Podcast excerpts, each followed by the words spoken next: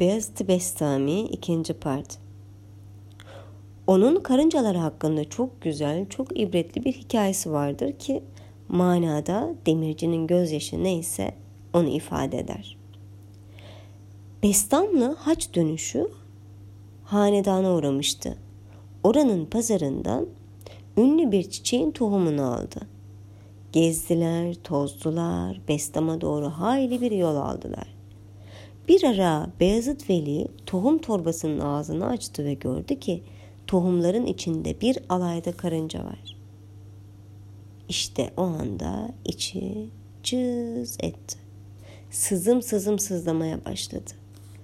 Nihayet dayanamayarak devesini kervan başının yanına sürdü. Ben geri dönüyorum.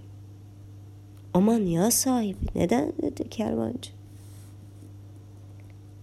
Hanedandan aldığımız tohum torbasının içi karınca dolu. Onları yuva, yuvalarından ayıramam. Buna hakkım yok. Ben geri dönüyorum, dedi. Beyazıt döndü.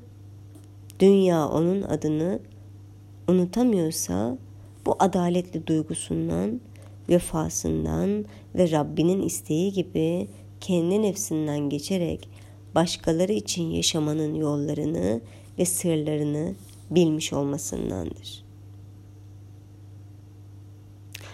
Rivayet ederler ki Beyazıt uluş çağlarında 313 üstada hizmet etmiş ve her birinin manevi mertebesini daha ilk temasında aşmayı başarmış. En son durağı Caferi Sadık imiş. Beyazıt Caferi Sadık'a o kadar sadıkane ve aşıkane hizmet etmiş ki cemi cümle bu davranışa gıpta edermiş. Artık Caferi Sadık'ın da ona vereceklerini verdiği bir demmiş. Erenler Meclisi kurulmuş. Sohbet oluyormuş. Caferi Sadık ya Beyazıt diye seslenmiş. Dışarıda takın üzerinde bir kitap var. Onu bize ulaştır. Beyazıt biraz hayretle sormuş. Hangi takın? Ben dışarıda bir tak olduğunu bilmiyorum. Bu defa hayret sırası Caferi Sadık'a gelmiş. Bunca yıldır hizmetimdesin de dışarıdaki takı bilmiyor musun? demiş. Beyazıt gülmüş. Ey sultan ben bu huzura takı ve revakı görmeye gelmedim ki. İşte bundan sonra Bestamlı'ya aydınlanma görevi verildiği Caferi Sadık'ın oldun artık sen. Aydın, aydınlatma görevine başla artık diyerek doğduğu şehir olan Bestam'a gönderildiği söylenir. Beyazıt'ın aşikar tecellisine herkes ışığa gelen pervaneler gibi koşturmuştur. Tabii gelenler türlü türlüdür. Kimi onun varlığını keramet bilir. Kimi de kerametlerini görmek ister.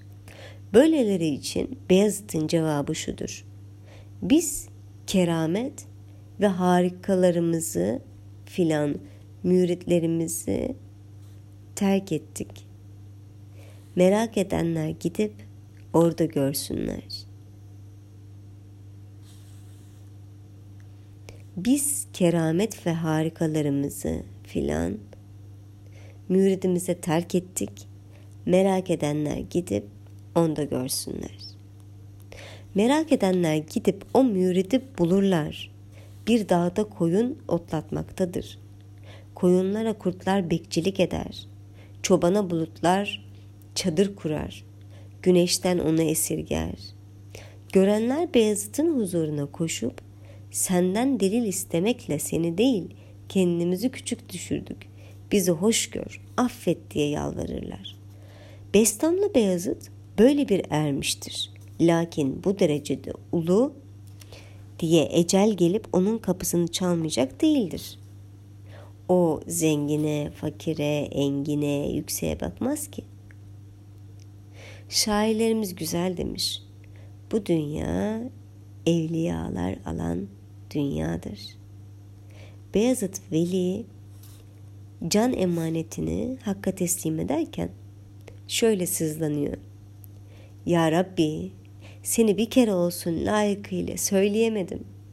bilgisizliğimden, sana bir kere bile layıkıyla tapamadım uzaklığımdan. Bu ona doyamamanın, kanamamanın ifadesinden başka bir şey değildir. O bilemediyse bizler ne biliyor, nasıl biliyoruz? O uzak, bizler uzaktan da uzağız. Varın ötesini düşünün ve hesabı eleyin artık. Halbuki Allah bu sevgili ve seçilmiş kullarına vaatlerinde, iltifatlarda bulunmuş. Ben size şah damarından daha yakınım diye müjdelemişti. Fakat şu bir gerçek ki Allah'ın sevgili kulları Allah'tan, herkesten daha çok korkuyorlar. Uzaklıktan, herkesten daha çok ürküyorlar. Ancak ünlü meseldir bilirsiniz. Kim ki ben yakınım der, o uzaktır. Ve kim ki uzak görünür, onun varlığında erimiş gitmiştir. Yine büyük velilerden birinin bir sözü vardır. Sofi der. Ancak şöyle sofi olur ki yer onu kabul etmesin, gök onun üzerine gölge vermesin, halk onu istemesin ve onun her işte başvurduğu sadece Allah olsun. İşte Beyazıt Hakk'a ecel borcunu böylece ödeyen ululardan bir ulu. Bu dünyadan çekilmesi görenleri olduğu kadar onu sadece duyanları da incitti, üzdü, ağlattı. Fakat değil mi ki evliyalar alan dünyayı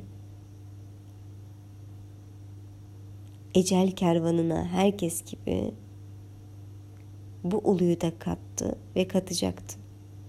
Beyazıt öldü. Dostlarından biri bir gece onu rüyasında gördü. Aşk ve iştiyakla ellerine sarılarak sordu. Ne yaptın? Halin nicedir? Beyazıt gülümsedi. Elhamdülillah. İlk gece bilirsin ben korkarım. İlk geceyi nasıl geçirdin diye sordu.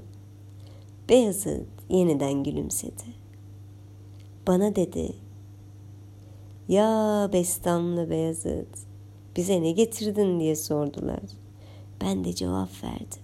Ey kerem sahipleri bir dilenci bir padişahın huzuruna gelince ona ne getirdin diye sormazlar. Dile bizden ne dilersin derler. Sözüme Tanrı cevabı erişti. Doğru söylüyor. Doğru söylüyor.